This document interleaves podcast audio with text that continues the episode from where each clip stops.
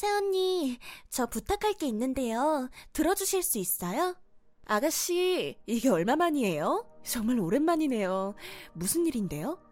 저 사실 요즘 남편이랑 이혼 준비하고 있거든요. 네? 이혼이요? 그렇게 됐어요. 그건 그렇고 제가 이혼하고 나서 애를 누가 키울지가 문제가 돼서요. 남편이 죽어도 양육권을 포기 안 하려고 하네요. 아, 많은 일이 있었군요. 네, 전 어떻게든 양육권을 가지고 오고 싶은데 언니가 좀 도와줬으면 해서요. 언니가 우리 남편한테 얘기해서 설득 좀 시켜줘요. 제가요? 가족끼리 모이면 새언니 얘기는 우리 남편이 곧잘 듣고 있었잖아요. 아유, 아가씨, 그거에 어려운 사이니까 내가 실없는 농담해도 그냥 들어주셨던 거죠. 제가 이렇게 부탁 좀 드릴게요. 양육권 제가 가지면 새언니한테 살해할게요. 이게 살해를 하고 말고 할 문제인가요? 음, 아가씨, 내 얘기 기분 나쁘게 듣지 말고 들어봐요. 뭔데요? 제가 생각하기엔 아가씨가 민지 아빠한테 양육권을 넘기는 게 좋지 않을까 싶어서요. 뭐라고요? 기막혀. 절대 안 돼요.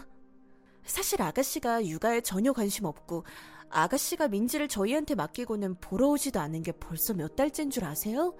열 달이 넘었어요. 민지가 유치원 입학한 건 알고 계세요? 아니, 그건... 알아요. 일 때문에 바쁜 거. 그래도 민지를 저희 집에 맡겨놨으면 한 달에 한 번은 얼굴을 비춰야 하는 거 아닌가요? 주말에도 그렇게 바쁘세요? 언니, 제가 놀면서 민지 맡긴 건 아니잖아요. 아, 애가 잘 지내는지 어디가 아프지는 않는지 연락 한 통 없는 건 엄마로서 아니지 않나 생각이 드네요. 최소한 민지 생일 때나 어린이날은 같이 보내줄 수 있잖아요. 민지를 생각해봐요. 얼마나 엄마가 그립겠어요? 제가 안 가고 싶어서 안 간 게 아니잖아요. 제가 얼마나 바쁜지 언니가 제일 잘 알면서 그런 말을 해요? 아무리 바빠도 민지는 아가씨 딸이에요. 엄마가 자식 챙기지 누가 챙기겠어요. 아가씨는 민지를 방치하다시피 하고 있잖아요. 언니, 말이 이상하게 하네요. 내가 언제 우리 애를 방치해요? 제가 언제 민지 양육비 밀린 적 있던가요? 아, 돈이 문제가 아니라요. 부모로서의 태도를 말하는 거예요. 아니, 나만 그래요? 우리 남편은 뭐 언니네 집에 찾아가서 민지 본 적 있어요? 왜 나한테만 뭐라고 해요? 그동안 제가 얘기 안 했는데 민지 아빠는 2주에 한 번씩은 주말에 다녀갔어요. 민지 데리고 놀이동산에도 가고 매번 오실 때마다 민지 키워주셔서 감사하다고 그러시고 미안하다고 하시고요. 올 때마다 민지 선물도 사가지고 오시고 저한테 민지 잘 부탁한다고 돈 봉투까지 챙겨서 오셨어요. 민지 아빠가 비밀로 해달라고 해서 그동안 아가씨한테 말 안 했던 거고요. 둘 사이가 안 좋았다는 건 알았지만 이렇게 이혼까지 하게 될 줄은 몰랐네요. 민지가 너무 불쌍해요. 언니, 이제까지 저한테 양육비 받으면서 민지 아빠한테도 돈 뜯어냈던 거예요? 언니 그렇게 안 받는데 아주 돈 욕심으로 민지 받던 거구나. 말 그렇게 하지 마요.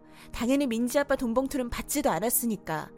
아가씨는 이 상황에서 돈 봉투를 내가 받았는지 안 받았는지가 중요한가 보네요. 오해했다면 미안해요.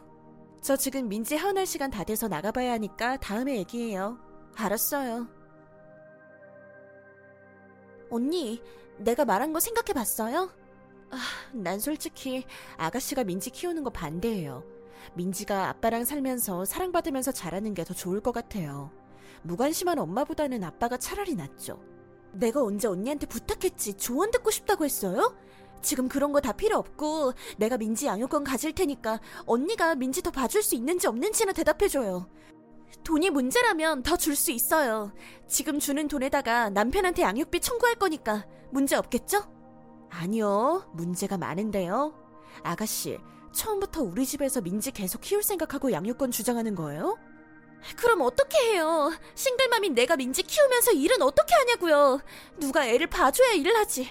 언니 그렇게 안 봤는데 너무 서운하네요. 설마 이대로 민지 못 본 척하는 거 아니죠? 하, 아가씨, 마음 좀 가라앉히고 내 말 들어봐요.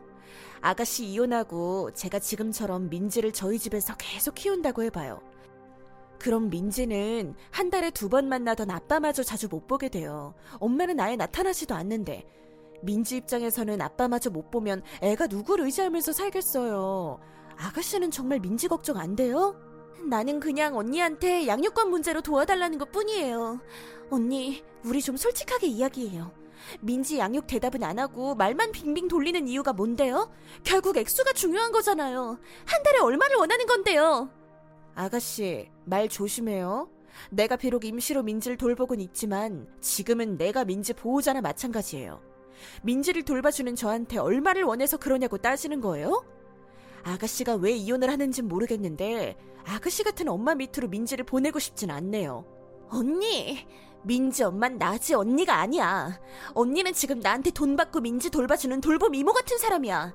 자기가 낳은 자식도 아니면서 주제넘게 참견질하면서 이래라 저래라 하지 마. 이건 남의 가정사야.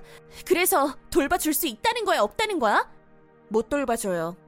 결국 이렇게 나올 거면서 훈계만 늘어놓고 우리 엄마 아빠가 살아 있었어 봐. 언니가 나한테 이렇게 못하지.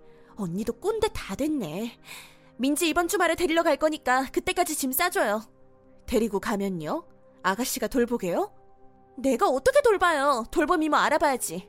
이번 주말에 와도 민지 없을 거예요. 새언니, 그게 무슨 말이야? 민지 아빠한테 연락해서 민지 데려가라 할 거니까요. 주제 넘게 왜 이래 진짜! 아가씨가 민지 데려가면 민지가 어떻게 될진 안 봐도 뻔해요. 낳기만 하고 아무것도 안 하는 사람은 엄마 자격 없어요. 저 이거 대화 캡처해서 민지 아빠한테 문자로 보내려고요.